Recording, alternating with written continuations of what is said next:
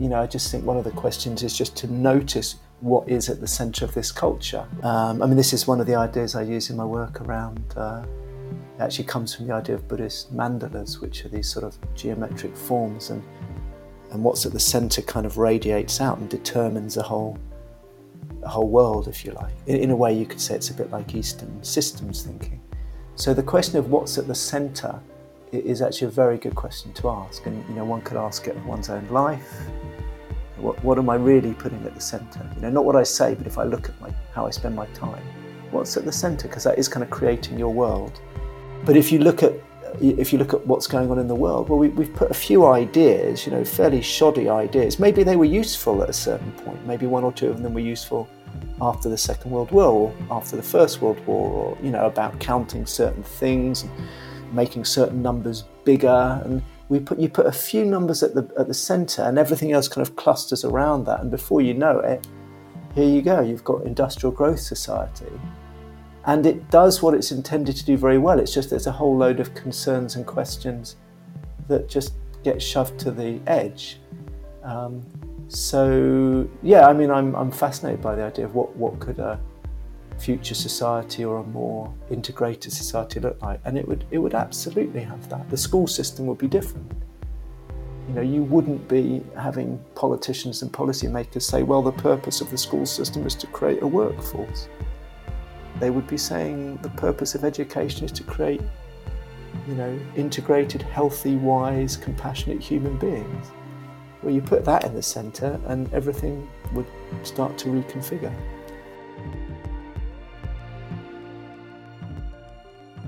You're listening to the Spaceship Earth podcast with me, Dan Burgess. Hello, folks. Thanks for tuning in. It's uh, Dan here. Uh, this is episode thirty-four, where I'm in conversation with Tim Malnick. Now, first up, apologies for the great pause in uh, the podcast episodes. Uh, not the great, not the reflections from the great pause, which is this little mini series of um, episodes that I've released during the lockdown. But just generally, the momentum has kind of... Um, has ground to a halt uh, for the last four weeks. Now, mainly being because I slipped a disc in my neck four weeks ago, which with without doubt has probably been the most painful thing I've ever experienced. Um, a sort of surreal kind of pain and just the inability to move, basically. Uh, so that was interesting. Uh, the first couple of weeks were...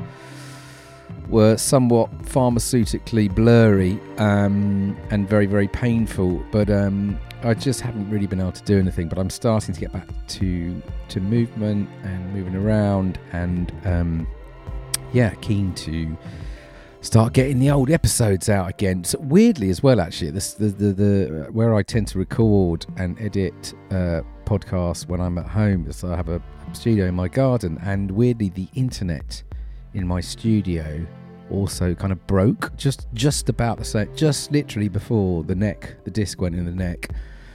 So I think maybe maybe the universe was telling me to, you know, just like slow down, which I've had to do, which has been a whole nother thing. I could probably do a podcast episode on that, actually. Anyway, here I am. I hope you're well. um We are in uh, early June, and um, yet again the world is in, um, sort of the unravelling continues to accelerate around um, us, or at least appears to be. Um, I'm not going to speak to that at this moment um, because I'd like to do more on what is happening right now um, and everything that's been happening with Black Lives Matter, but that deserves some intentional focus, which I'm not able to do justice in this moment. I want to just get out now some of the episodes that I recorded um, back in May, all of which I believe uh, are exploring themes and ideas which are um, connected and related to what we're witnessing right now in the world um, and the oppression that we're really starting to uh, see uh, be revealed. Um, as Uh, listeners who listen regularly will know that, you know, I'm a total believer in, in interbeing and interconnectedness, and that all these crises we see and all the violence we see in both the human world and the non-human world are intimately interconnected. And so um, I think some of these themes, some of these episodes uh, coming up will we'll touch on things which are absolutely speaking to uh, what is going on right now. So this one, let's get to it. This one was recorded in May. Um, now, Tim is, uh, he's an agent of change. He's a coach, a facilitator. He works kind of on a personal level, organisationally, and sort of sort of seeing the sort of wider system of change. Um, he is a Buddhist student and teacher, and in his words, he's a recovering ex-politician, local politician. Um, he was um, a core faculty member at Ashridge Business School, um, and he was a core uh, member of the teaching team on the Masters in Sustainability and Responsibility, which is actually where I met him ten years ago, and I did that Masters. Now, that program was described Um, by Harvard Business Review as sort of path-breaking and transformative, and maintained an international reputation for transforming people's thinking and doing and allowing them to act more creatively and courageously for change within their professions, organisations and paths. And, and for me, certainly, this was a catalyst for the change in, in my life in two thousand nine when I took part on this two-year programme, and Tim was my tutor.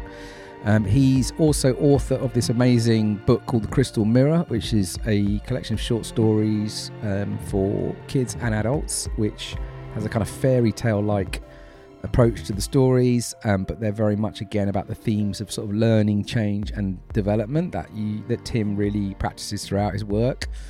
Um, and a lot of his stuff, and even these stories, were about this kind of the, the sort of nature of change and how discovery comes from letting go, and how change is very often about acknowledging who and what we already are. And basically, Tim has this kind of core belief that sort of runs through his work, is that individually and as a culture, we're waking up to this realization that our current patterns of work, organization, business are unwittingly contributing to the ecological, social and economic crises that we're facing, um, and how many people in all types of different organizations struggle with this kind of balance of how to, inverted commas, make a living uh, with their own kind of sense of values, and this kind of deep longing for for work that is kind of meaningful, which is contributing to kind of a wider flourishing of culture and society and planet. Um, and Um, one, if you can check out Tim's work, I'll reference it all in the show notes, but um, uh, his work through his Different Space uh, platform. And one of the threads that Tim's been exploring for many years is around our relationship with money.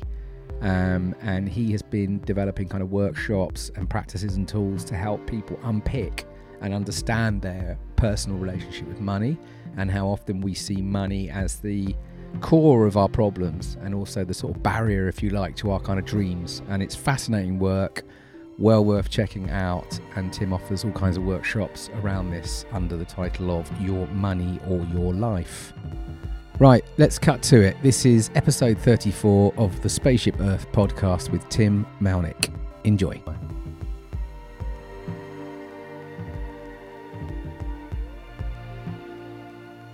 So, Tim, welcome to the Spaceship Earth podcast. Hi, Dan. it's um, it's uh, we're using ZenCaster technology here, which is this is the first time. So we're um, you're um, you're definitely, you know, there's a there's a whole new experiment going. It looks on. It looks very impressive on my screen anyway. Every time one of us talks, uh, some purple lines come up. So yeah, L- well, let's, let's let's hope it sounds good for for everyone else by the time they listen to this. And let's hope what we talk about is interesting as well. Yes, so, yeah. yeah, I'm I'm sure I'm sure we'll uh, we'll uh, we'll we'll get some some level of interest occurring. And um, so we are. Where are we? We're in we're in May. Um, it always takes me probably a couple of weeks to get these things out. It's it's, uh, it's the seventh of May. We're in. Um, I don't know what week it is now of sort of this lockdown scenario. Um, And um, before, I guess, we get into, you know, a bit about, well, getting a lot about the kind of um, the work you're doing. Mm. Um, and I'm always really intrigued, and my listeners are always intrigued to understand a bit more about the, you know, the context, the stories of, of my guests, and, you know, what has t- what has the journey been to get them to do the work they're doing right now. So that's what I want to I want to dig into. But um just because we're in this sort of slightly crazy pandemic scenario, how are you feeling today? Mm. That's always a nice place to start. You mean you mean with the crazy pandemic? Um, I mean, yeah. What does what's what what, what is how, how how are you sort of showing up right now? Always keen to know. Well, uh, I'm in this. I mean, you know, practically, I'm relatively all right. I think I'm one of the lucky ones, right? I've got a roof over my head. I haven't lost my job. I've got food. So, one of the things I've been thinking about the whole this situation is it's really exacerbating inequalities, right? Um, so personally, I'm okay. Uh, I'm, my work's still interesting. Um, I'm appalled by our government, but um, nothing new there. so, so that's not really new. Um, I mean, I think it's interesting how I think certain people are being found out, you know, during the crisis. So I, I'm trying not to consume too much media. Mm. Because it enrages me and I'm not sure it's helpful. So I limit, I'm actually been limiting, uh, apart from the first week or two of the lockdown, I've consciously had to limit my media intake, which I think is good. Yeah, that's an, um, that in itself is a it's an interesting discipline, isn't it? Practice, because I, I sort of, yeah. tr- I've been trying to do that. Yeah. Failing miserably at times. And yeah. Other times getting into a rhythm of it and feeling really good. And yeah, it's, it is. I mean, we might talk about that later because one of the yeah. things I do is I run online retreats, I think, you know, and so we mm. talk a lot about boundaries and how you put boundaries into daily life to support the sort of consciousness, I guess, that you're at least aspiring to. Um, it, you know, it doesn't, it's not easy for me either, but I, but it does make a difference. Mm. So let's, we won't necessarily talk too much about politics. I think the other thing in terms, you know, how I'm showing up is, um, and I'm guessing maybe you're similar, and a lot of people who might have been on the podcast, I, I haven't felt very freaked out by this. And I think that what happens is if you've lived with, um, you know, my entire adult life, and, and in some ways even earlier, for whatever reason, I have definitely had, I've lived with a sense that what people called normal, modern, progressive society was just a kind of a fairly wobbly, ramshackle veneer that, that could and probably would collapse at almost any point. And and maybe that sounds flippant to say it, but it is actually true. You know, maybe when I mm. say a bit more about my story and why I'm mm. doing what I'm doing. And I think that, again, people who are working in climate change or who've been following various things going on in the world, you know, that's not to say there isn't tragedy in the pandemic and, and there's all sorts of things, but I find myself more interested in what will, how will this play out in the medium long term, and what are the possible scenarios where things that are starting to happen now turn out either more or less positively or negatively. Um, so I, I'm quite interested in that. I'm not yeah. personally overly affected or freaked out by the actual pandemic at this point. And and so on that, because yeah. you're, I mean, you you have been, you're someone that does. You know, as as I find increasingly more people that have, you know, you have quite a lot to your to your work. And yeah. You, you know, you coach, you facilitate. Yeah. That you do that on a sort of personal level as well as a sort of organisational level. A lot of your all your work is effectively around change. And yeah. You're a practitioner. You're a Buddhist practitioner, and you're. I mean, you've dabbled in politics, you've written books, uh, you're a dad, and also like you've, I mean, you know, I met you, my original connection yeah. as a, as a, you know, you were a, a key guide and tutor to one of the most progressive sort of sustainability master's programs that this country, I think, ever produced, right? Yeah, I remember, I remember meeting you very well. I remember our conversation, we were sitting on a bench in that courtyard, uh, that was Ashridge Business School. That's right. I remember it very well, yeah. So you've been surrounded really by, I mean, you've been sort of immersed in sort of life and change and how things are sort of shifting constantly. And yeah. um, can you tell us a bit about, you know, just for those that won't know your work and yeah. you, and just a little bit about that that journey that you've you've been on that sort sure. of brings you to this time? Yeah. Um, I mean, I could go way back. Um, go as far as you want. Well, you know, it's funny. I'll, I'll share two stories from my childhood, um, partly because a whole body of psychology that I've got really interested in at the moment pays a lot of attention to kind of uh, key childhood experiences. Often they've just mm. got a kind of a quality or things you remember, and not in a negative way. Almost, almost like they're often seeds, little seeds or little clues or breadcrumbs in, mm. in, in odd things you remember about childhood. Uh, and we could talk about that loads yeah, that later, sounds, right? Let's, let's um, dig in. And so when I think about my story, uh, just two two things from when I was, I must have been about eight, seven or eight. It was the Queen's Jubilee. Hmm. So what was that, nineteen seventy-six, seventy-seven? Mm. And I heard on the radio that the king, the ex-king of Greece had presented the Queen with some amazing gold thing. I don't know what it was. And I told my mum I was going to make a present for the Queen. And I, I have no idea why I did this. I have no idea why this is what I did. But I made her a little story. I made a story and I illustrated it.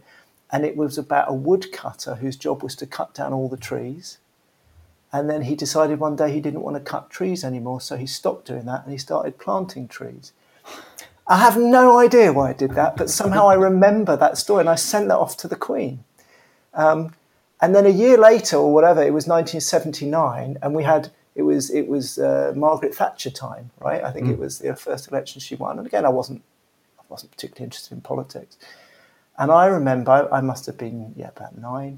We had a pretend election at school, and again for no reason I can possibly think of, I stood for the Ecology Party, and all I remember doing was standing up in fits of giggles saying, "We love bunny rabbits." And that was it. So I say that because sometimes there are seeds there that mean make mm. no sense, and you couldn't say where they come from. But then later on, you look back at your life and you go, "Well, that's a that's a funny thing to have been doing." Um, so if I give a bit more quick up to date mm. history, I love uh, that though. That's, that's got me thinking of seeds. Yeah. yeah. Well, we could talk about it because if people mm. listening to this, I mean, you were saying before. Um, You know, I think a lot of people are asking questions, right, about their lives and am I on the mm. path I want to be, and how does my path connect with what's going on in the world, and how do I how do I develop and individuate as a person, but also respond to what's going on in the world. So that you know that in a in a mm. nub is my work, right? Yeah, basically. And and you said an interesting thing. You said you know you work very with personal stuff and with organisation stuff, and that's true. And I even work, in a way, with kind of macro stuff about economics or different mm. sectors. And the point is, in my mind, those aren't separate. Mm. So it's not like I think, oh, sometimes I do personal work and sometimes I'm doing organizational work. If I'm working with a person, you know, maybe someone, someone comes to me for personal, you could call it life coaching or whatever. Mm. You know, for me, the whole system's there, right? Their past, their ancestry, the choices they've made, what was or wasn't apparently possible for them. And also, even if you're working at their deepest personal level, everyone is part of what's going on right now. Everyone's part of a bigger thing. So for me, these two things are completely intertwined. And I think that's the key to how I work. And it is not just me. There's there's many approaches like that. But I think a big problem in, if, if you like, the model that's got us to where we are has been people believed in the separation. People actually believed there was personal and there was organisational, there was emotional and professional. So, um, yeah, and so so much of that, I guess, is exactly that. Is it's funny. I mean, it's sort of this um, this uh, the crisis of separation, or the story yeah. of separation, as Charles Eisenstein would call it. But it's like this sort of Um, you know, at this moment right now, it's sort of, again, it's in many ways, it's sort of, it's kind of screaming at us again, you know, sort of in terms of how, how, how might we respond from all of this? Will well, we respond in a, in a separate way again, you know, removed yeah. from all these, you know, or, or might we respond in a more integrated, joined up, interconnected way? Well, that's I mean, the opportunity, isn't it? Um, yeah. And, and and let's see. And and you see both. You see both at the moment. And I will I will carry on briefly with the, mm. with the story, but you you know you do see both, because you see all sorts of creative stuff happening for the people who've got some capacity and, and ability to do that right now, which isn't everyone. You see stuff about community. You see all sorts of people, a little bit in the bubble maybe that we're at, thinking about what's possible. But then there's a lot of um, you know very conventional stuff as well, including the language about it's a war on the virus and you know all of this sort of stuff.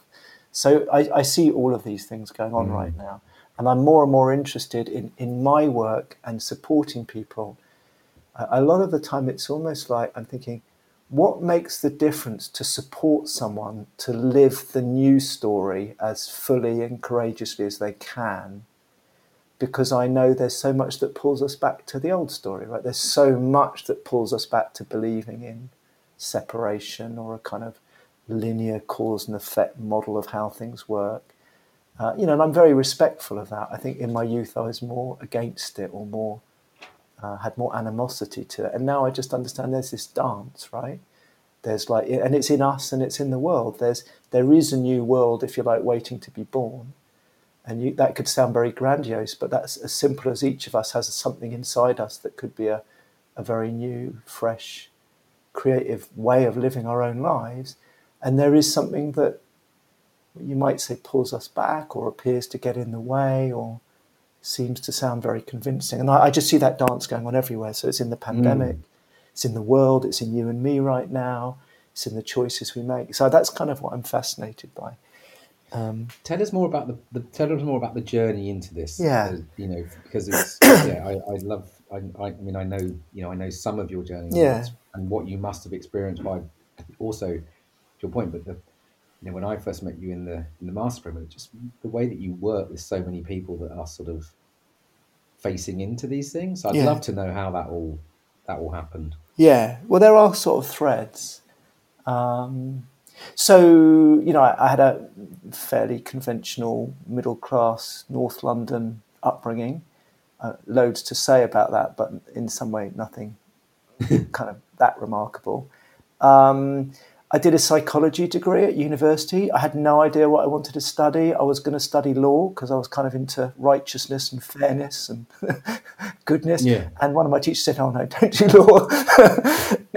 Uh, you're, I think you might enjoy psychology and philosophy. So, I, you know, I looked into it. I studied psychology. I mean, I had no sense at all of what I wanted to do or where I wanted to go. Or I've never had a obvious career path. And in some ways I've struggled. Did you know how you wanted to be at that point? Or were you? No, no, not, no idea. No. And yeah. if I did, it would have been, you know, the product of a, you know, doing my best, confused, whatever, seventeen-year-old. So, no, I don't. Yeah. Well, you know, it's an in, it's a really interesting question.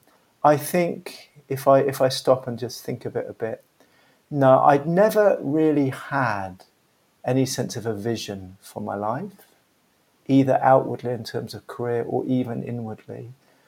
But if I look back, and I wasn't always living it then, and not not even now, I do think something about, you know, what the Buddhists call basic goodness mm. has always been with me in, in terms of. Fundamentally, my worldview is that however screwed up things get, people are basically good deep down. I think that's mm. always been just, to me, self-evident. So it doesn't mean I wasn't, you know, angry and, you know, a bit anti-establishment and pushing against all sorts of things, which I certainly was, and that's still with me with my activist stuff.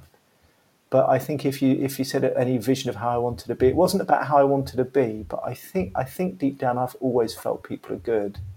And then, of yeah. course, the question is, how do we make such a mess of things? And I think that has propelled me into my work. It's it's like, and, and, and it does link with my work, because fundamentally, although I work with, as you know, money and therefore some economic ideas and sustainability and some climate ideas, I'm not really an expert in any of those things. In the end, it does come down to kind of a very deep faith in human nature, and mm. um, that that I you know I really and I still believe it to this day. Um, I think the fundamental human condition is that we are, in essence, deeply wise, deeply connected, deeply kind, and you know we all manage to forget that a lot all the time, and we create messes. Personally and in groups and organisations. So I'm not naive. But I guess if you asked me about that, that, that would have probably been, you know, a, a kind of a very vague semi-conscious sense at that time, really. I've always been very idealistic in that way. Mm. Um, yeah, there's a, I, I guess because that's the, I think, you know, and not that I'm any kind of um, uh, expert in, um, I guess, bringing more of our kind of whole selves and, li- you know, living in more presence. And but but you always, always struck me as someone that was much more aware or sort of awake to the sort of sense of beingness, if that makes sense, um, in the moment. Um, certainly, even like I remember uh, coming into the master's programs, which mm. maybe you could talk a little bit about mm-hmm. how that yeah. came, because yeah. I think it was such a such an interesting thing.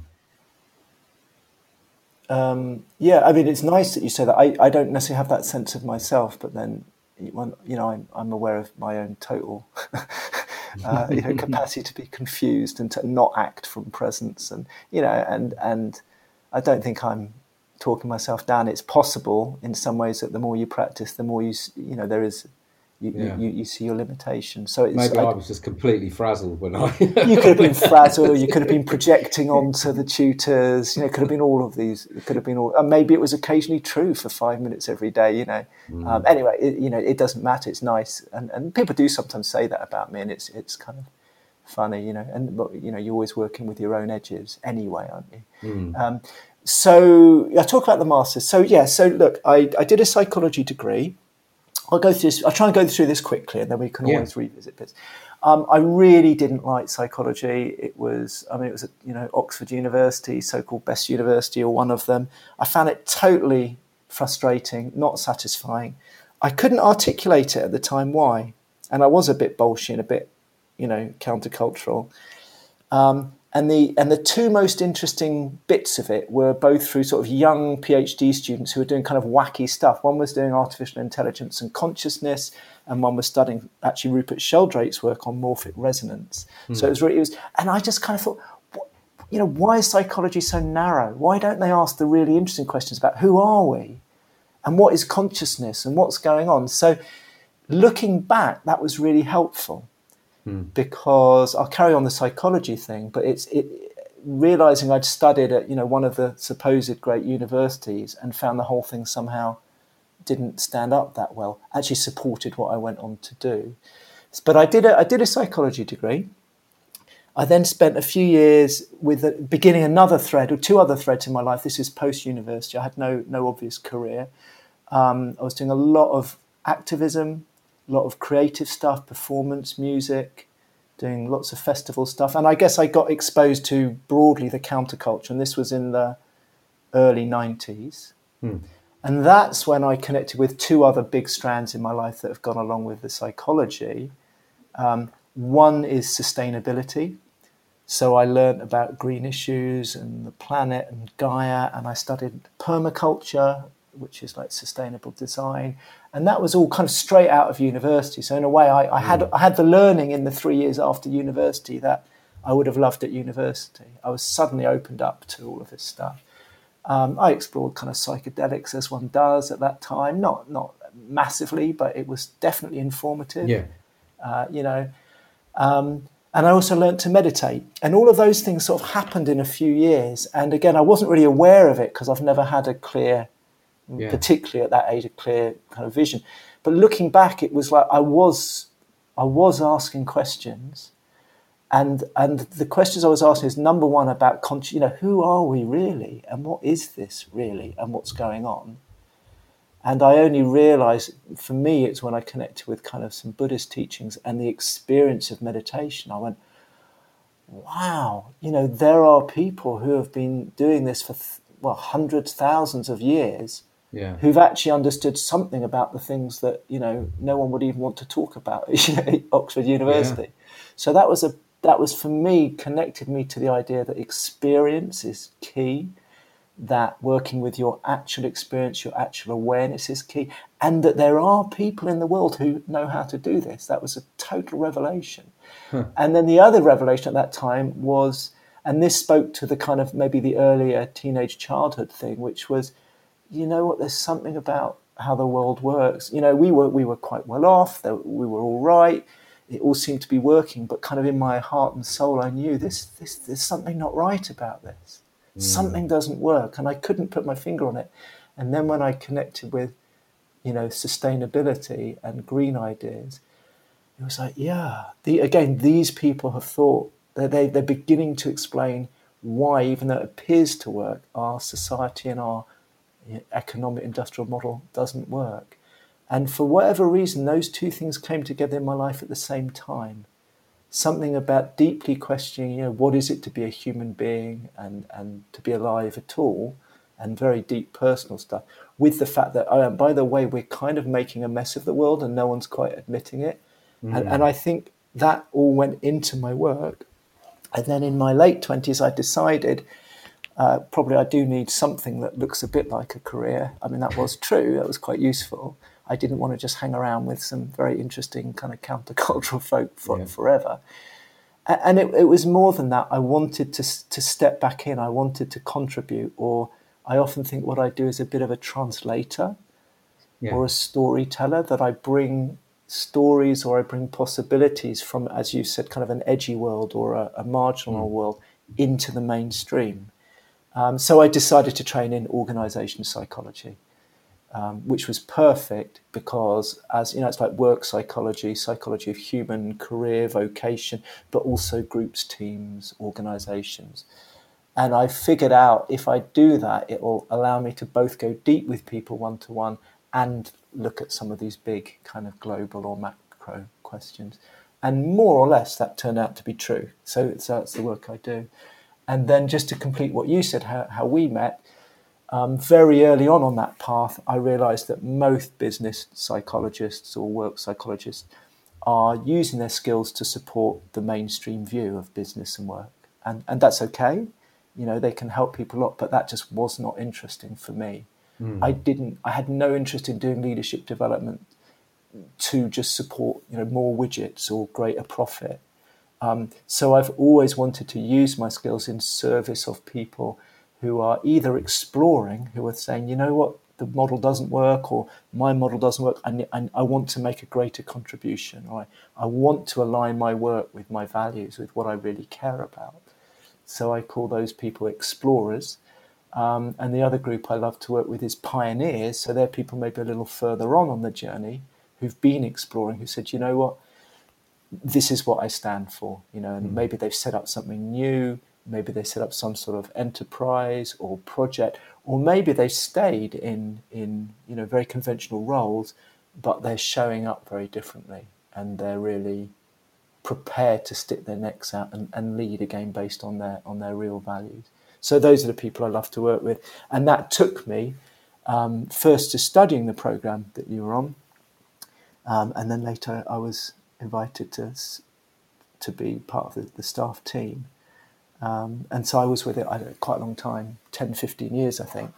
So then I got yeah, to just, work just, with... Yeah, yeah sorry. Can you just can you just give a bit of that, of, of what that, you know, that master's was all about? Because there'll be a lot of people who have no idea what that programme was all about, but it's someone that sure. was involved in it fairly early on, and like you travelled with it for quite some I time. I did, yeah. Yeah, yeah. It'd be just fascinating for people to understand. Well, it. I, again, it, now it, it's like, I'm just like, why, you know, God, you know, these at this time we're in now, it feels like...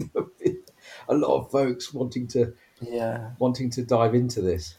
Well, in my cheeky tutor mode, I would say, Dan, why don't you describe what you think it is first? And then I can, I mean, would you, because it'd be nice, because yeah. you, you were on yeah. it, right?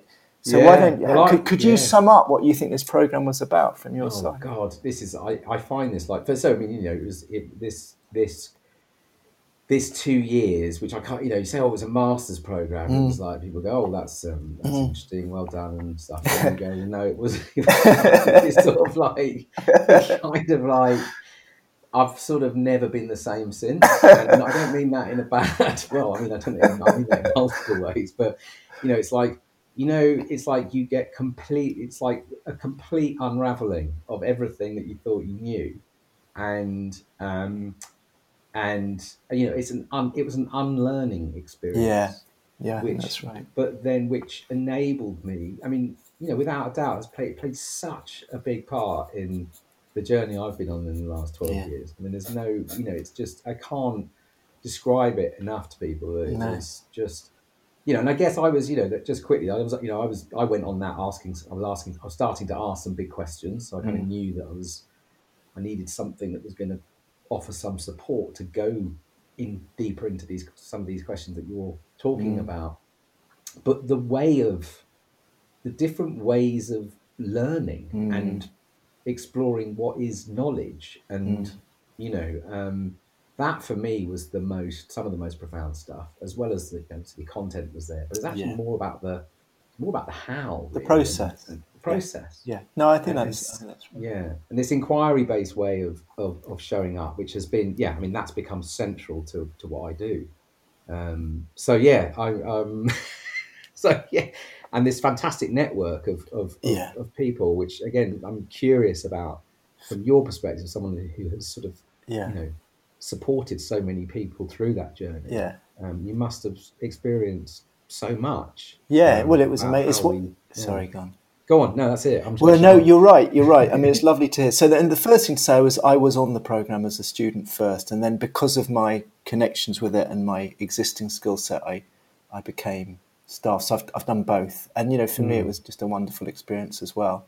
There is something very special about it, and um, you you know, as you know, you can't always break that down. So I think there was what I would call a lineage. I think there was something about what went into it and the people who've travelled along the journey, and, and you know, I'm sure you've had people on the podcast who've been on it.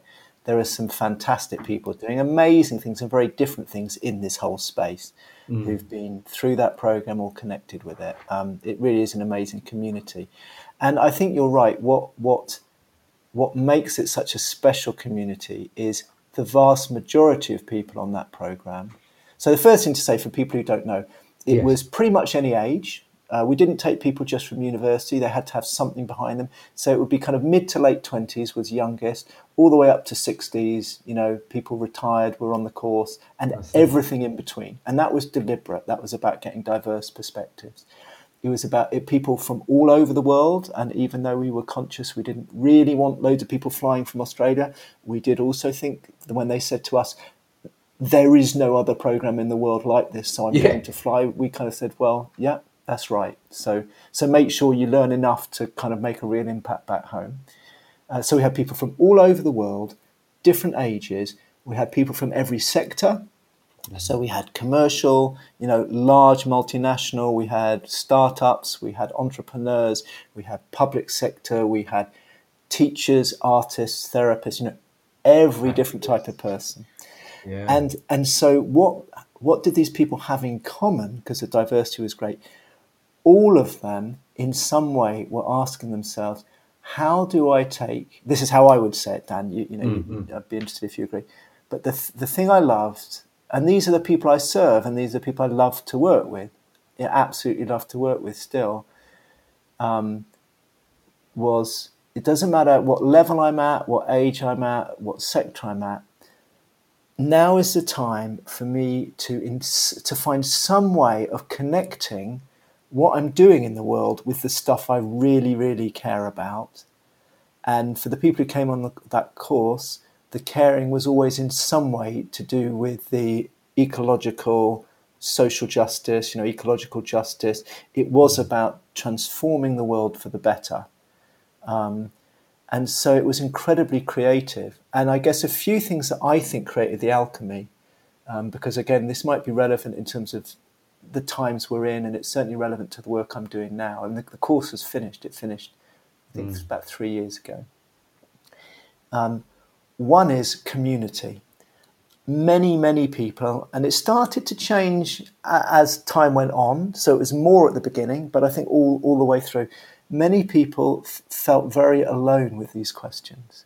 Mm. They felt like, I'm the weirdo. You know, everyone else seems to be thinking everything's fine, and, and somehow it used to be fine for me now, and it's not, because I'm worried about this stuff. But I feel a bit weird, I feel a bit alienated, I feel a bit ashamed of this stuff, mm. you know.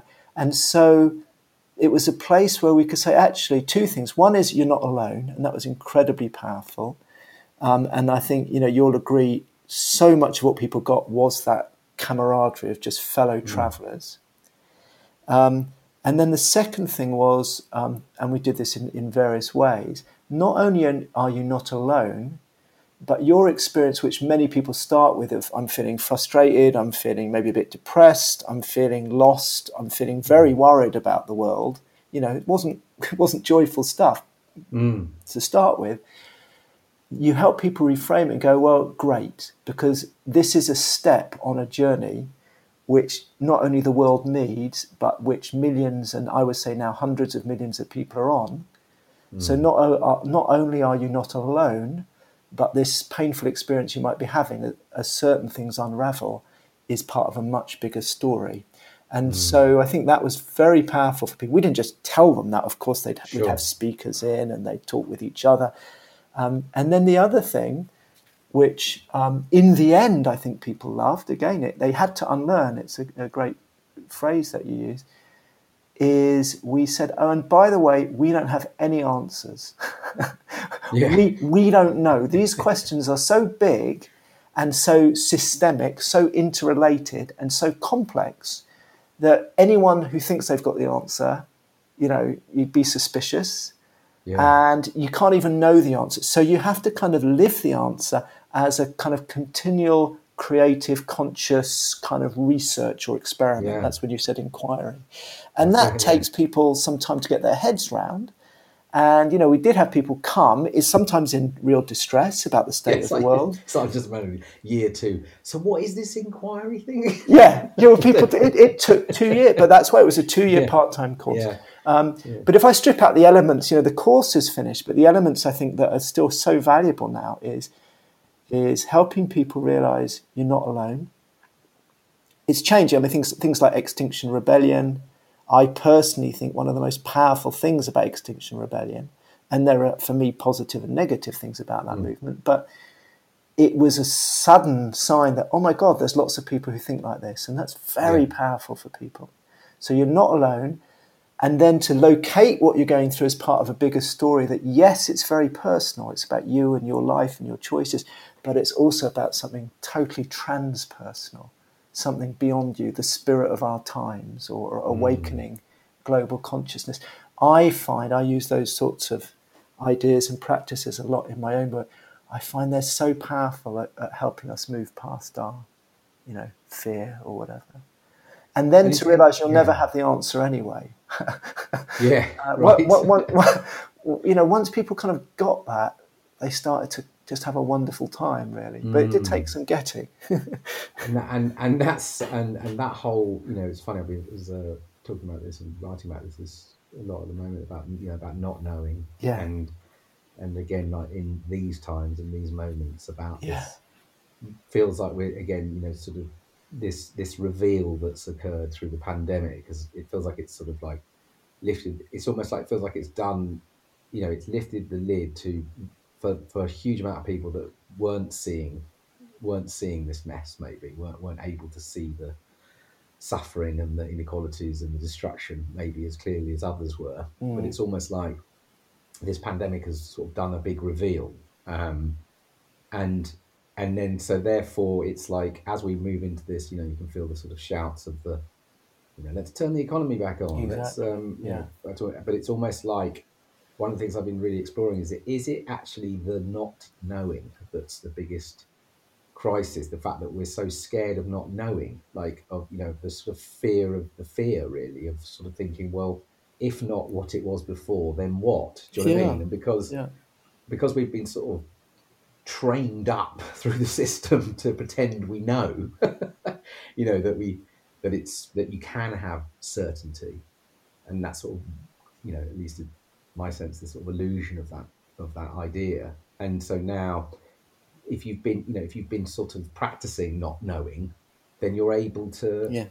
it takes time, but you're able then to sort of live with, with some joy with that as well as, as the fear of it. Do you know what I mean? And yeah. uh, so that's, it's so interesting. And it's just, as you were just talking as well, just making me think about, you know, why that, you know, you talked earlier on about, you know, when you were younger about being able to, you know, wanting to wanting to ask the bigger questions, wanting mm. to explore those questions, and then the feeling like you're on the edges or you're, you know, the weirdo, or, you know, able to bring those questions into.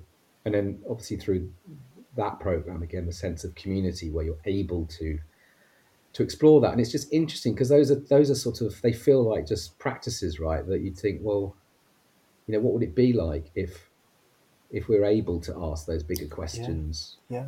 from a young age and not yeah. be afraid or, vilif- you know what I mean, or made totally. to feel weird? And what if we did have a community around us that were willing to sort of hold us while we ask those questions?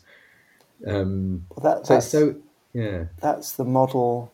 You know, that's surely one element of the society we want to be creating. Mm. And and you know, I'm I'm certain that other human cultures at different places and times in history have been much more centred on that. Really, mm. you know, there have been. There may have only been pockets at different times, but I'm certain there have been cultures that have had spiritual questions very much more at their heart. Again, I'm not. Uh, you know, I, I've. quite involved in a Tibetan Buddhist approach. I'm not overly romantic about it. The mm. Tibetan Buddhist system, you know, by the by the time the Chinese invaders had had many problems, kind of institutional, it become big institutions, there were issues. But fundamentally that was a culture that was much, much closer to having at the center of the culture questions about, yeah, you know, what is it to be awake? What is it to be fully human? Um, and there have been other cultures, and I'm sure many indigenous cultures have had their own versions of that. Um, mm. So I, I think it's it, it's possible. Uh, oh, I think it's absolutely possible, and I think it you know it will happen. And you know, I just think one of the questions is just to notice what is at the centre of this culture. Right? It's not that; it's something else, and we can talk mm. about what that is. Mm. Uh, and maybe. Um, I mean, this is one of the ideas I use in my work around, uh, it actually comes from the idea of Buddhist mandalas, which are these sort of geometric forms, and and what's at the centre kind of radiates out and determines a whole a whole world, if you like. In, in a way, you could say it's a bit like Eastern systems thinking. So the question of what's at the centre is actually a very good question to ask, and you know, one could ask it of one's own life. What, what am I really putting at the centre? You know, not what I say, but if I look at my how I spend my time, what's at the centre? Because that is kind of creating your world. Um, you could talk about it, this conversation, you know, what are we putting at the centre of our conversation? Mm. Um, but if you look at if you look at what's going on in the world, well, we, we've put a few ideas, you know, fairly shoddy ideas. Maybe they were useful at a certain point. Maybe one or two of them were useful after the Second World War or after the First World War, or, you know, about counting certain things and making certain numbers bigger, and we put you put a few numbers at the at the centre, and everything else kind of clusters around that. And before you know it, here you go. You've got Industrial Growth Society, and it does what it's intended to do very well. It's just there's a whole load of concerns and questions that just get shoved to the edge.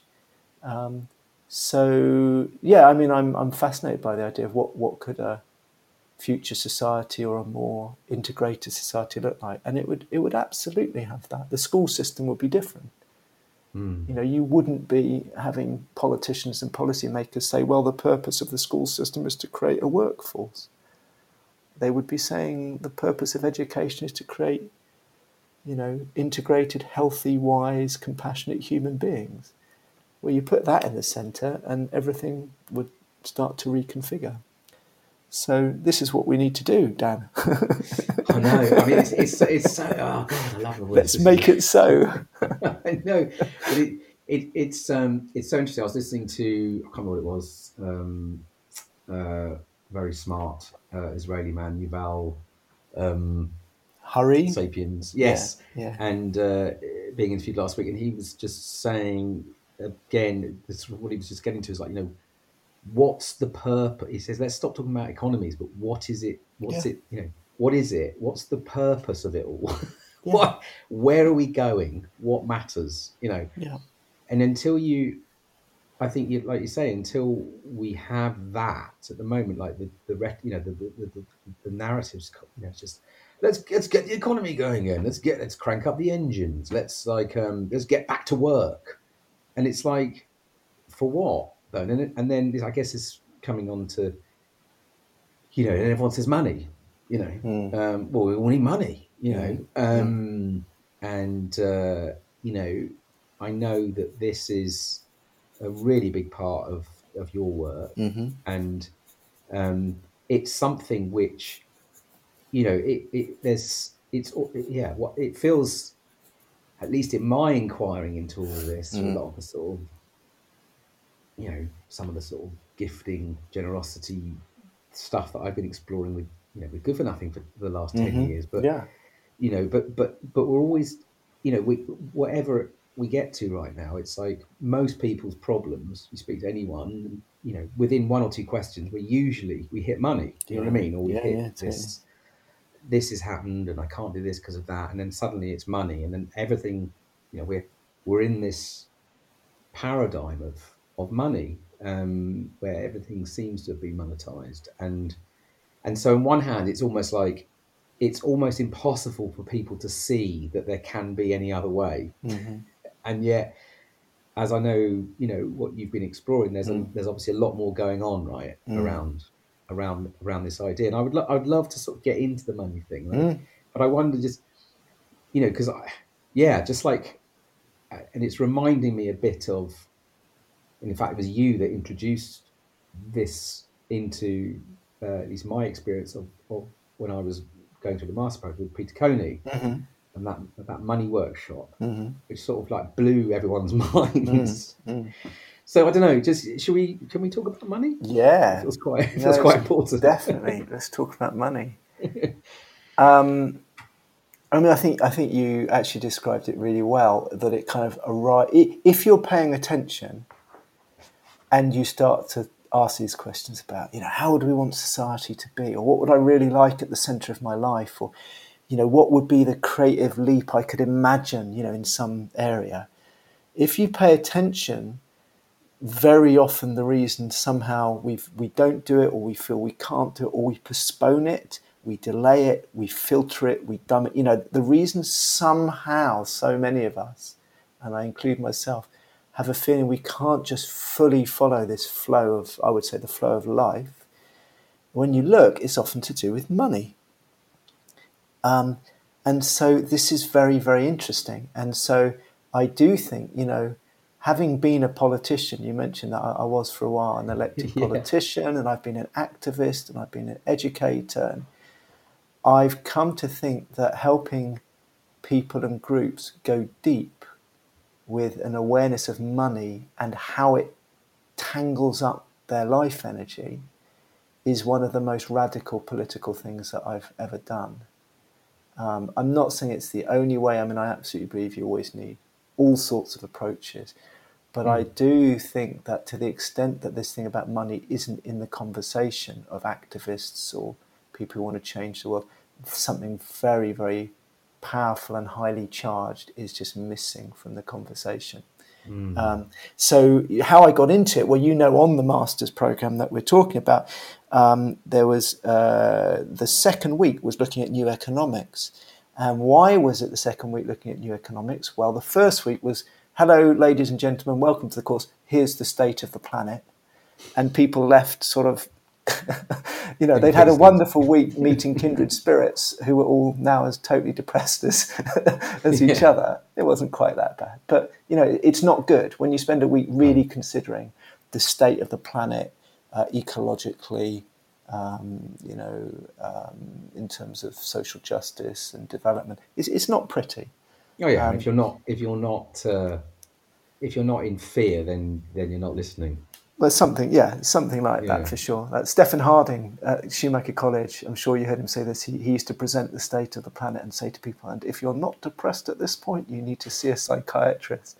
um, you know, and actually we're, we're joking, but it's important because yeah. as one stage, and it's not the stage to stay at, and it's not the only stage, and it's certainly not the only truth, right?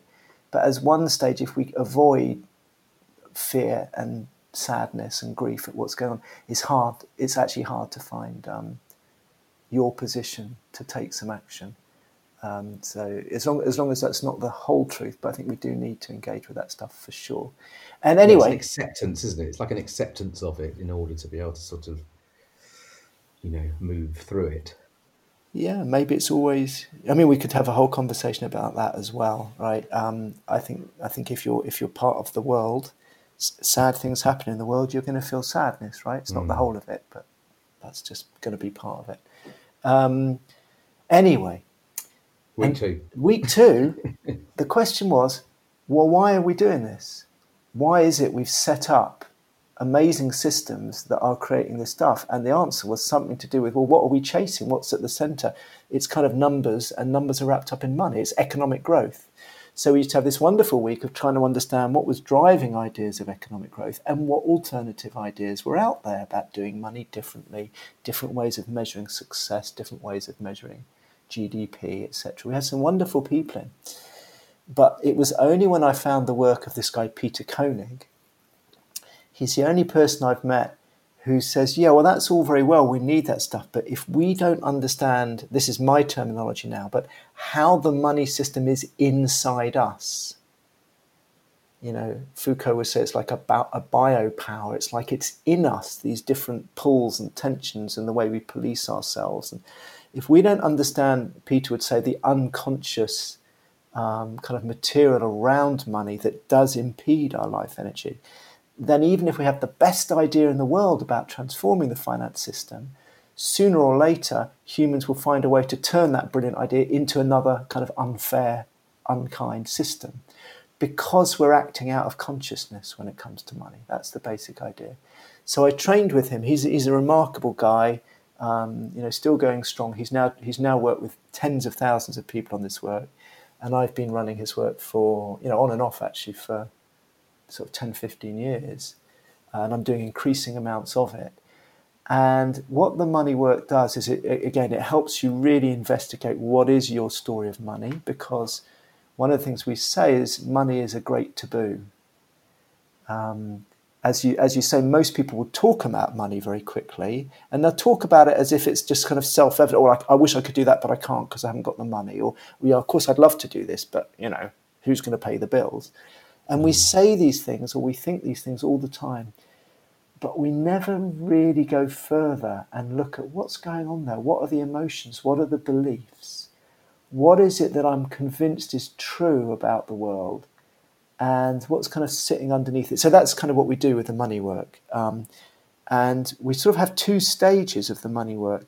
One is just increasing awareness. So people get very interested in, yeah, where, where did my stories come from? We look at people's mm. family history.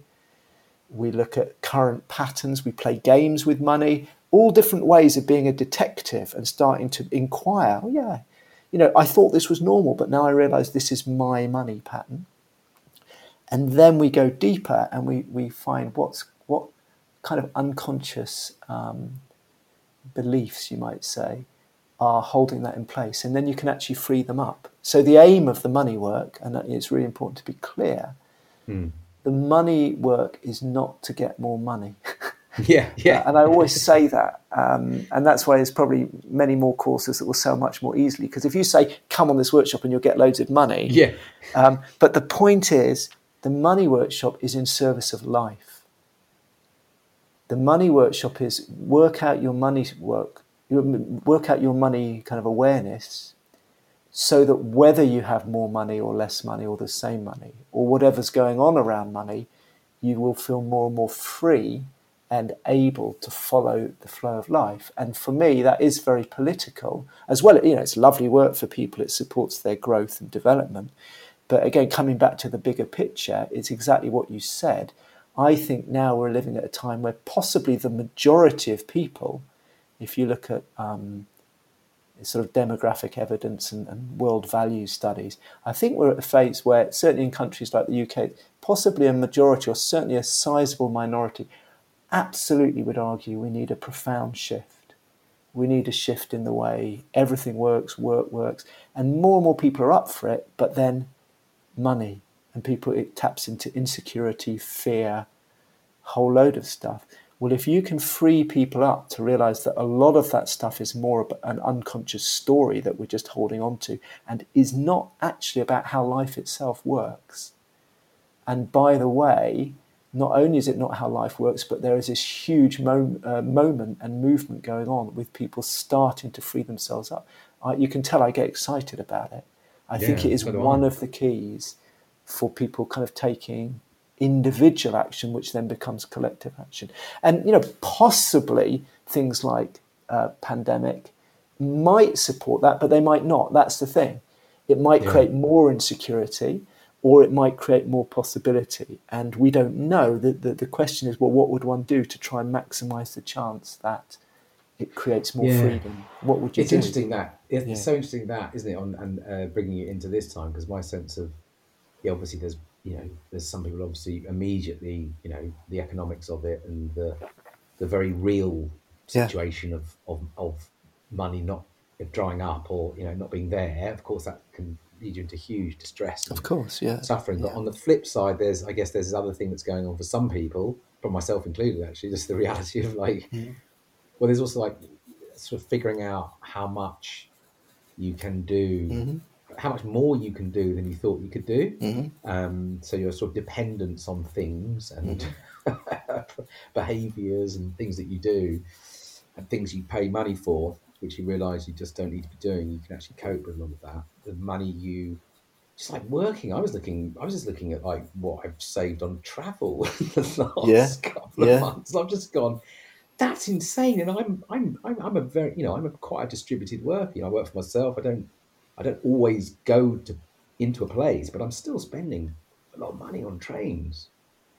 A lot of money, like well, trains are very expensive in this country. Coffees well. and coffees and sandwiches and all no, these things. No, you, I know what you mean. And you start going, yeah. this is nuts. And then you go, but then the story is, well, that supports the economy. You're like, hold on a minute, what is going on here? And um, I'd love to know more about, are there things that you, like the types of breakthroughs that, that you mm. see people having in this? Mm. Or can you talk yeah, no, I, I can.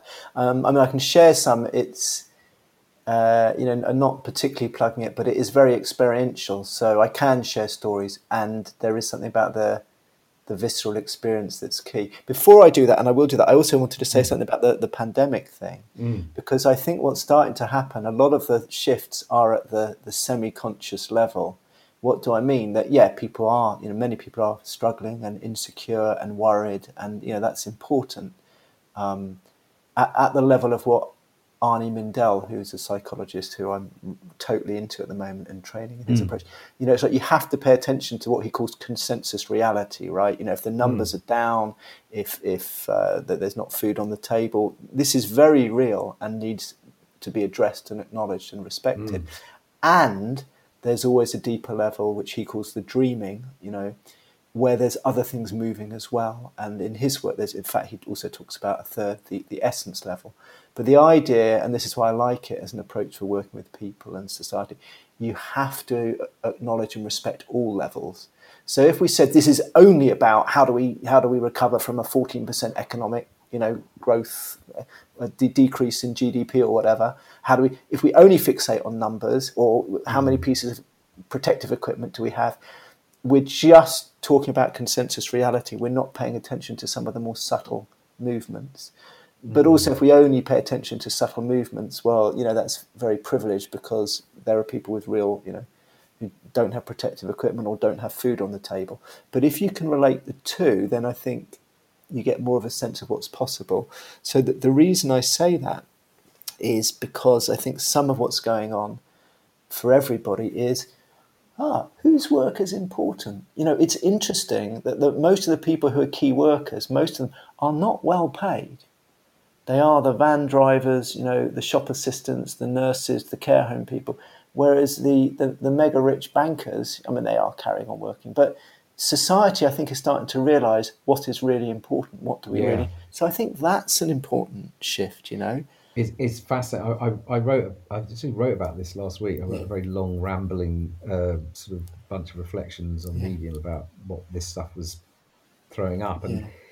and even just obviously through talking to peers and networks. You know, just you know, and through all these WhatsApp groups that you end up being in, and you just think, I've definitely sensed there's a lot of people in there's lots of. people, you know, inverted commas, doing professional things, who've had a lot. You know, I regard anyone that's been able to sit, any anyone who's been able to be locked down at home for the last few weeks as you know is privileged, right? And myself mm. included. Like mm. if we, if you're not, you know, if you haven't had to really go out, mm. you've effectively, you know, I know it's been a struggle and all things, but but ultimately, you know, a huge amount of people haven't had any of that. They've been out keeping the country, uh, you know, functioning. And, and, and yeah, so this idea of like this time, probably the reveal of like, what is it that we are all doing mm. with this time, with mm. our sort of busyness and, and like you say, you know, what, what, what we financially value in terms of what people do and what we see as, you know, as more rewarding of money and, you know, esteem and all these other things. I mean, it's fascinating, all this stuff that's being shaken up. So I, I, I to what you're just saying, how, how do, how, how, yeah, I mean, how this stuff gets surfaced and, you know what I mean, and actually yeah. kind of recognised, this feels like the big, the big thing. Because again, the ur- the urge is just to get the machine going fast. Yeah, and, and that is very strong, yeah. and it is probably what will happen on on the consensus reality, you know, on the practical level. But but other things are afoot. After picnics there. And rambles and stuff. Anyway. Well, I mean, yeah, I mean, who can say? You know, I couldn't say what's happening, but there's lots of, of shifts and stuff. Um, I mean, one of the things I think, because you asked about examples about the workshop, yes. I think one of the most powerful things in the workshop, and, and again, I just want to emphasize that by saying it, that's, I mean, that hopefully that's interesting and helpful for people, but it is something that people can have a visceral, uh, an embodied experience of, and that's, mm. where, that's where the juice is. Um, so the interest, the most interesting thing for me about the money workshop is it ends up being kind of body work or energy work, um, which people wouldn't expect. And it makes sense to me more and more. I mean, it, this is the thing actually that I'm really, this is the edge of what I'm researching at the moment. Um, yeah, we use words in the money workshop and we talk about different kind of views of how things might work, a, a kind of an industrial view or an ecological view, or, you know, many of the sorts of ideas you'll have read in people like Charles Eisenstein. But the shift happens at what I could only call a, a body or an energetic level. And that to me is totally fascinating. And so I think the way I describe this in different ways, it, but one way to think about it is our money story is a conceptual story. You know, money is a human creation. It hasn't always been around. Life existed for billions of years before there was money, right? Um, So money is a construction, it's a human creation, we made it, and it only keeps behaving itself or, or, or behaving in any sort of, you know, um, predictable way because we keep believing in it in the same way. We share a set of uh, ideas and assumptions more or less about money. Now that's very, very powerful, you know, so when a number goes down on a graph, maybe millions of people go, ah! and and maybe then because we all go, ah! Um, we do certain things and it creates problems in the world. But the, the point is that ultimately mm-hmm. money and everything around it is a human conceptual construction. Or let, let's at least suggest that. Um, that yeah, maybe more to it than that. Whereas life, although we might talk about life, or we might have theories about life, but life exists without humans to kind of think about it, right? In other words, there is an underlying... what could you say, pattern of organisation, flow, you know, of life. Mm. And so fundamentally what I think the workshop does is it helps people to decouple money and life. And again, if you remember the story I said right at the beginning, um, so often we say, well, I, you know, I'd love to do this, brackets, in my life, or my in my life purpose, or my soul, or my... vocation. There's some tug or pull of flow that the deeper part of us wishes to follow. Mm. And I would say that is the intelligence of life that's not just a human construction. It's not just a story. There's something much vaster and deeper going on there. And then we go, oh yeah, but I can't because of money. So I think in us, we play this often a tension, and I'd like to say a dance, but I think for most of us it's more of a battle between the money story and the life path, if you like.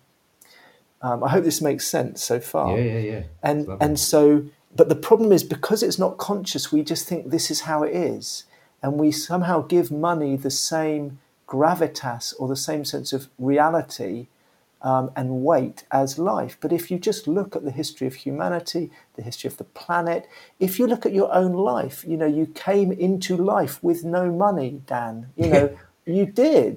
And you might say, well, my parents had money, you know, but not everyone's parents. You know, life is created, life happens, and life moves and evolves and flows. And actually, when you look, it's very, very much less to do with this thing that we created that we call money than we imagine. And so part of it is to help people sort of decouple those things. That's the first step. Um, and again, I think in terms of what's going on in, in the world at the moment, who are the people that we're valuing? It's not about the people paid. It's the ones who are preserving life, creating food, creating connection, who are, I would say, who are somehow supporting vitality and life. And other people who may be on megabucks, but whose work does not necessarily support life, we're suddenly realizing, well, they're not so so vital. You know, and I'm not knocking, it's not about rich or poor, or, you know, all sorts of professions are useful, but there is a decoupling.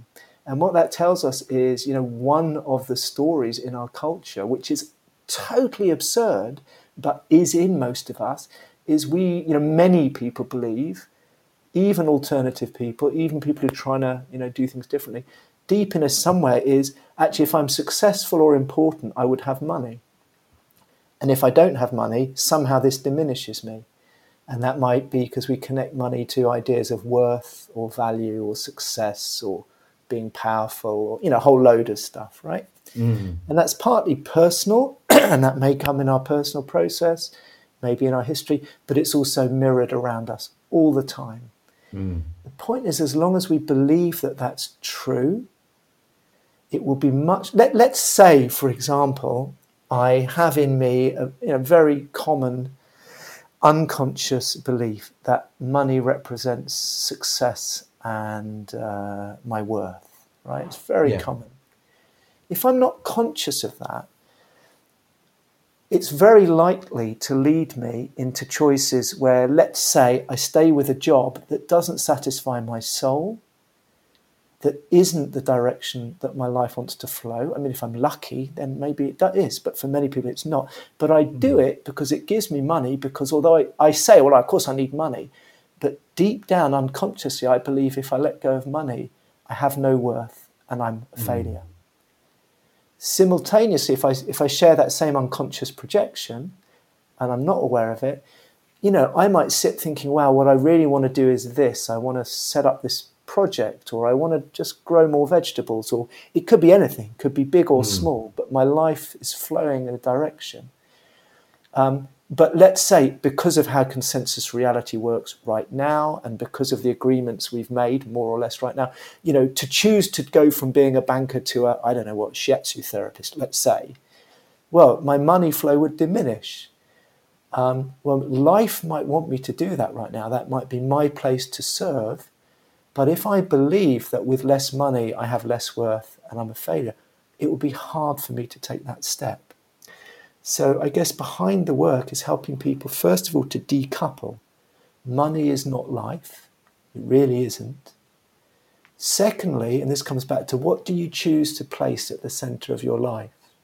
Or what will we choose to place at the centre collectively of our society? If we choose to put a number, a money number at the centre, then that will create a set of mass behaviours. And we will try and maximise the, the money number, but we will be diminishing life. We might say vitality, health, soul, ecology. Mm. If we realize that money is kind of a story and at best needs to serve life, we might say, what really is a life-giving set of principles to put at the center? You know, how would you like to create a life for a society?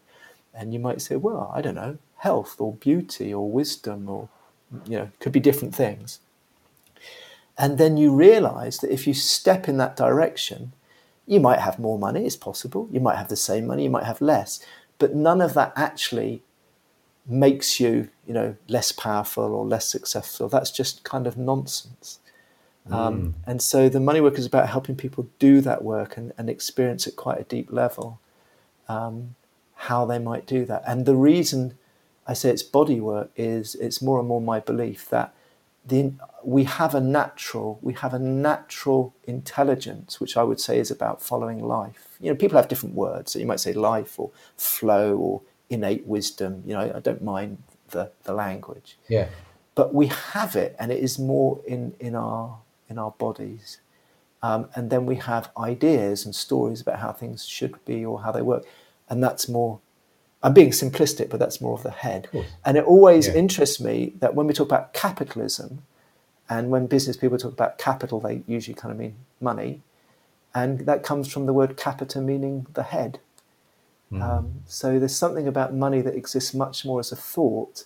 And if we're, there's nothing wrong with money, there's nothing bad about money.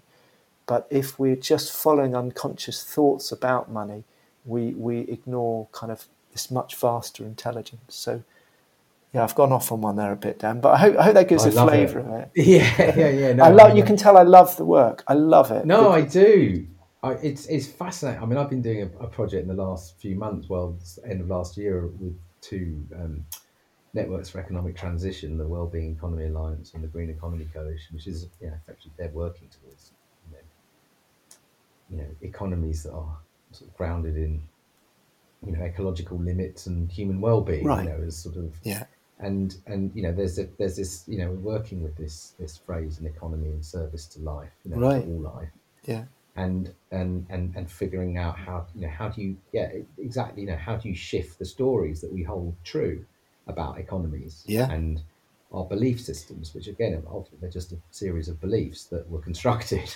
Yeah. And so, you know, and, and obviously the, the money piece is a is a huge one. It's what ten, when we think of economy, most people think of money. That's what it's been. That's what it's become. But actually, you know, it's a it, it's that's just an idea.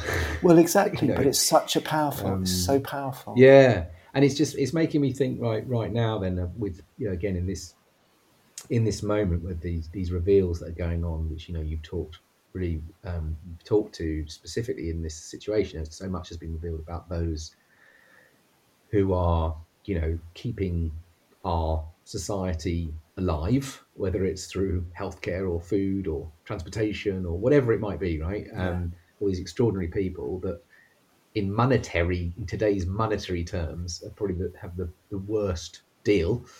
Um, and then And then obviously, you know, there will be a lot of people who have had huge time to reflect over these weeks, who in monetary terms have, have been doing very well um, and, and questioning obviously a, the, the, the value, I guess, of all this, this massive disparity. But maybe also, at least I'm sensing, you know, lots of people are questioning some of these questions that you explore through your money work. What, what is it? You know, why am I committed to the money piece? You know, what is it that I'm doing? I'm, I'm yeah. I've lost touch with who I am, my life, yeah, my right. family, yeah. my, you know, my community, the planet, uh, you know, all of these things that have been sacrificed, yeah, uh, or maybe not even ever noticed in some cases, um, because of this, this drive, this sort of link between money and identity and self-worth, or I don't know. Well, it um, could be many things. I mean, in the, what yeah. we say in the money work is that we you can tangle almost anything, any um, human quality up with money, right? Hmm. Um, so I was giving a simple example. So I'm not saying it's the same for everybody. This is what makes the work so lovely. Yes. So for you, I, I don't know, you know, you may unconsciously very much associate money with success, and that will tangle you up in certain ways. Someone else, it might be much more about money represents freedom, right? Um, mm. Someone else, it might be negative. I mean, I'm very fascinated. We haven't really got onto shadow stuff particularly, um, but I work a lot with people who are changing the world, you know, who are, well, I, I don't want to say it that way, who are uh, pioneers, who are trying to pioneer new approaches. Now, often they have money and resource issues, and when you dig a little bit, you realise they think money is horrible or dirty, or people who have money are greedy bastards.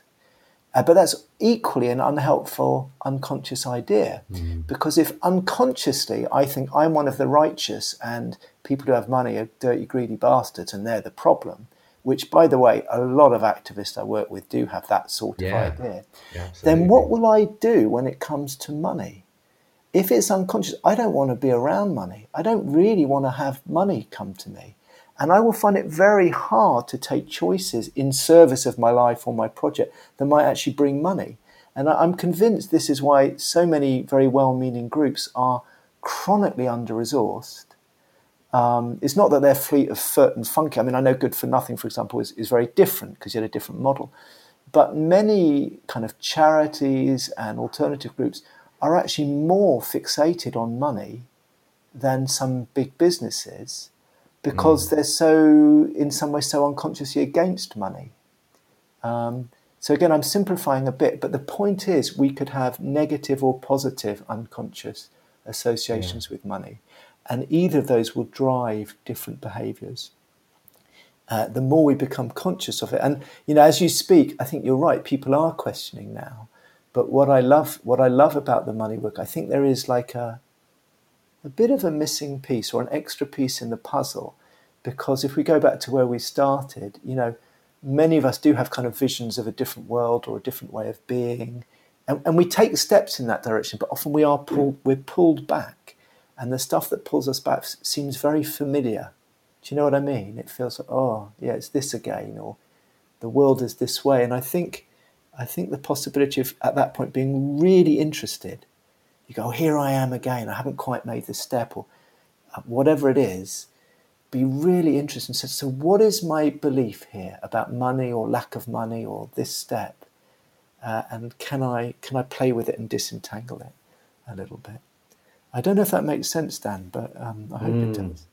It does, and uh, you know, if, for folks that are interested, I mean, you you you have sort of various forms of this work that you offer out, right? Yeah, um, yeah. So I, um, I mean, most usually I do it in a two-day workshop, and I still think that's the best way to be introduced to it, because there is so much learning when you hear other people share their money stories. Because one of the things is we all think what we do with money is normal.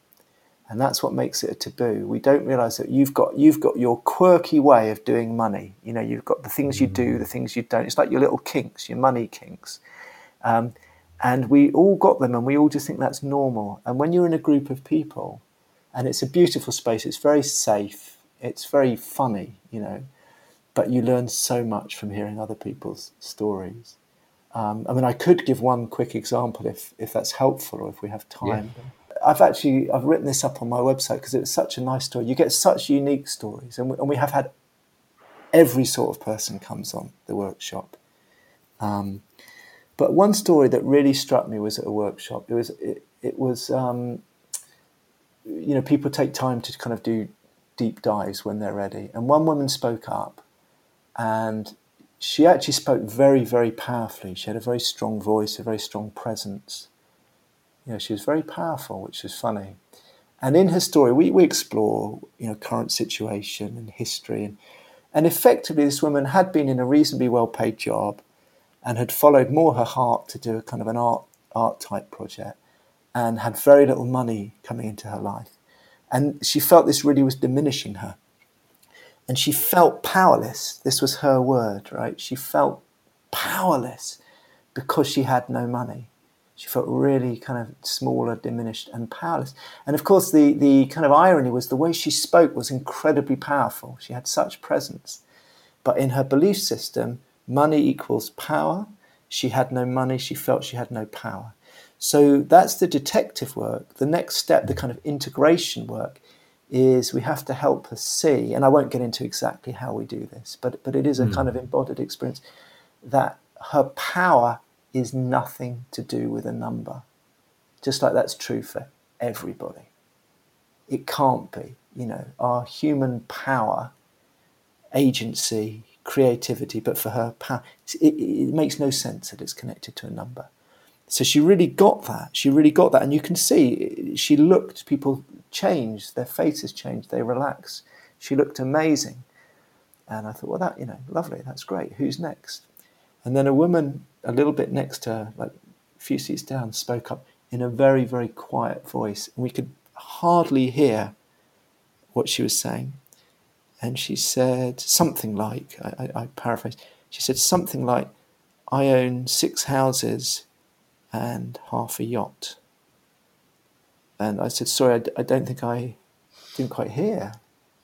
And then she kind of got stronger. As she spoke, she got stronger. And basically she shared her story because she'd resonated with this other woman, and they were polar opposites in their financial situations.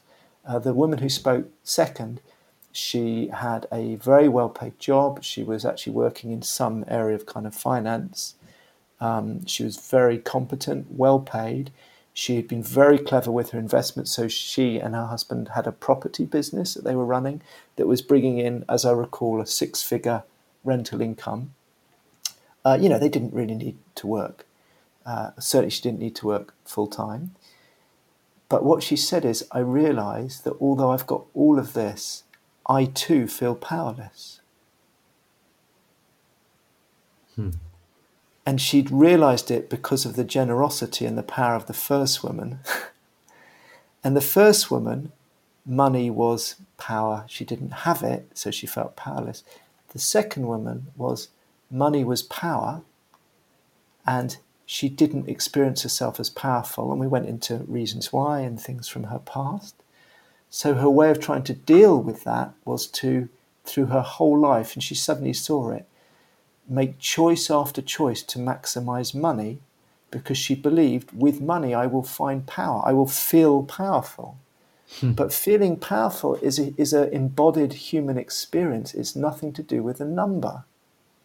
And so she'd just seen this, and she'd realized that all of this accumulation, um, you know, and it was good in many ways. She'd been very successful. It had not in any way given her what she was really looking for. So again, we did the same piece of work with a woman in a completely different financial. So again, the consensus reality, the numbers, the property, completely different. At the deeper level, both of them, for whatever reason, uh, and we're all like this in different degrees with different things, they were not fully in touch with their intrinsic human power.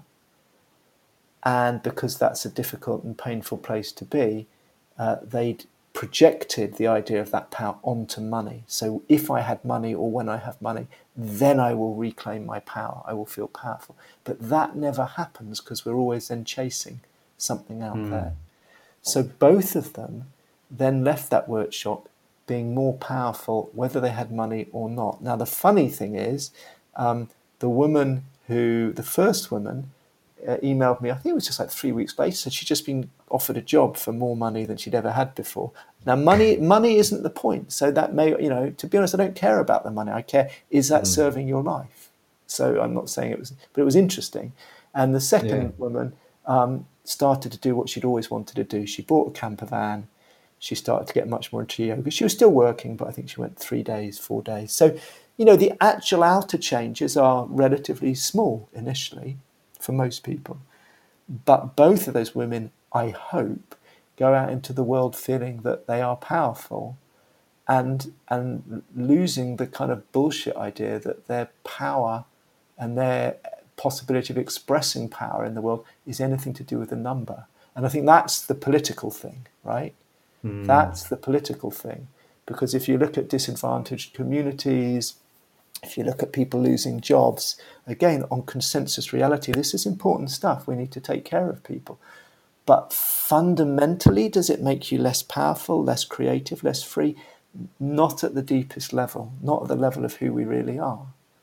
And I think if if if enough of us, or many of us, regardless of the numbers we have in our life, if enough of us could start to really get that sense as, oh, wow, I am actually free, powerful, creative. Oh, and by the way, we're all human. We're constrained and also lack power. You know, you have to have both of these in your life, right? It's not one-sided. Mm. But um, I think I think there's something very exciting that could happen as one as one piece of this thing that your podcast is is exploring. And you can probably tell whenever I talk about it, I just get really excited, because it's lovely. It's, it's lovely to be part it's, of it. It really it's, is. It's lovely to hear and to yeah. listen. And Uh, thank you for sharing. That's a pleasure, and thank you to the two ladies. I mean, I always say to people, I you know, I don't share anything that could ever be attributed, but they were both incredibly generous, and that's the other thing you see about this work is, anytime someone steps across into that taboo of saying, "Here's how it is for me," you know, it always mm. feels a bit edgy,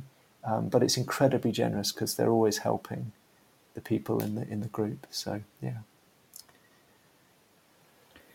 Yeah, I, I mean, I, I know we've got a time thing, but it does just, yeah, it sort of, sort of almost goes back to where we started from mm. about, you know, community, ability to sort of inquire more deeply, to show our vulnerabilities, yeah. and our questions, and yeah, and that we're not alone, right? We're not alone, right. And that the things that we maybe at a certain point think, well, I'm just weird and slightly ashamed, often can be um, tremendous gift and part of a much bigger story, much bigger. This yeah. is the thing I'm really, yeah, you know. So how can people find you, your work? What's coming up? Anything you want to share? Uh, well, the best probably thing is my website, which is w w w dot different space dot co dot u k. It's all one word, Different Space. I'll stick that, I'll stick that in the show notes. And they can link in with me as well. Um, and I have a newsletter and stuff. I mean, I'm actually running an online money workshop, uh, but I don't know if your podcast will be out. It's May twenty-first. So I'll give you a deadline then. um, that's that's an experiment. I was just invited by, again, someone who's who's a friend and kind of uh, partner uh, who, who thought it'd be really interesting to try again in the time of pandemic. So we're actually, I think we're mm. calling it Money at a Time of Pandemic. And we will be nice. looking at everything you and I have just been talking about. Brilliant. And then I normally have various uh, workshops that I run. And also the other thing we didn't mention is I do do the work one-to-one with people or by invitation into groups and stuff. So sometimes people say, well, we really need to look at this as a team, or I'd love to run one in my wherever I'm living. So I'm very open mm. to that as well. Yeah. Amazing. Thank you, Tim. No, it's been a pleasure. Um, it's been so nice to talk to you. And I, I feel I've got on my list like about thirty other things. I'd love to talk with you again sometime. So. I know. We We'll, we'll do that. I, I often ask this question at the end. Well, I'm sort of interested, you know, in the sort of the sort of concepts of the Spaceship Earth. I'm quite intrigued by this idea of sort of becoming crew on the on the Spaceship Earth. Yeah, what does that mean? Becoming becoming crew. Does it does it mean anything to you at this moment? Like, what would that? What would that... Well, if I would say I love the Spaceship Earth, so to be crew, what I what I would say, what comes for me very strongly is. Um, so to be crew on Spaceship Earth, there there really, really is a role for everybody. Mm-hmm. And no one's going to tell you your role. It's not like there's the captain who says, this is what you are. But there is a role for everybody. And something that's come to me strongly in this conversation is it's possible. You know, know that you have a role and you're part of something big, and consider that the thing that you think is weird, weirdest about you, or that in some way you feel most a bit ashamed about or awkward about, may be the seeds, we were talking about seeds, may have the seeds of what your most beautiful role as a crew member are going to be. Um, and the more you try and fit in with what you think the story of the crew needs, that's probably not going to be it. So maybe I'm saying this to myself more than to anybody. Delight in your weirdness and trust the things you're ashamed of. And then you're a beautiful member of the crew of Spaceship Earth. So oh, I love I'd, that. I'd love to be part of the, the crew with you, Dan. I love that. Thanks, Tim. Yeah. Dial up your weirdness and uh, dance with it openly. yeah. yeah. Well, it transforms. You see, weirdness is just a word. Weirdness yeah, is right. a label, right? Mm. And it's a slightly pejorative. It's slightly pejorative. Yeah. So if we take away the word and the judgment, actually we're talking about your absolute uniqueness. We're talking about your particular take and resonance with the world, which is totally unique. We're talking about your sensitivity, you know, the way you just tune into things or how you think about things or whatever it is. So if we strip away the word, then we're thinking, ah, that's it. And it is going to need all of us to offer that on the spaceship. Mm-hmm. Yeah. Thank you, Tim. It's been lovely. Thanks, Dan. Yeah, so really nice. Lovely. You take care. And we'll... Um... We'll be in touch. Do let me know what's needed next, and um, and you know I'd love to do another of these, but even if we don't, it's just so nice to talk with you. So let's. Yeah, well, no, we'll definitely do that post, well, post uh, when we can start moving around again. Yeah, yeah, I shall head on over to Bristol. Beautiful. All right. Yeah. All right, Tim. Thanks, Dan. Take, Take care. Bye. Bye. Bye. So I hope you enjoyed that conversation with Tim Malnick. Um, so beautiful the way Tim sees and. Senses and thinks, um, and yeah, really, really enjoyed that conversation. So I hope you did too. Check out his work in the links below.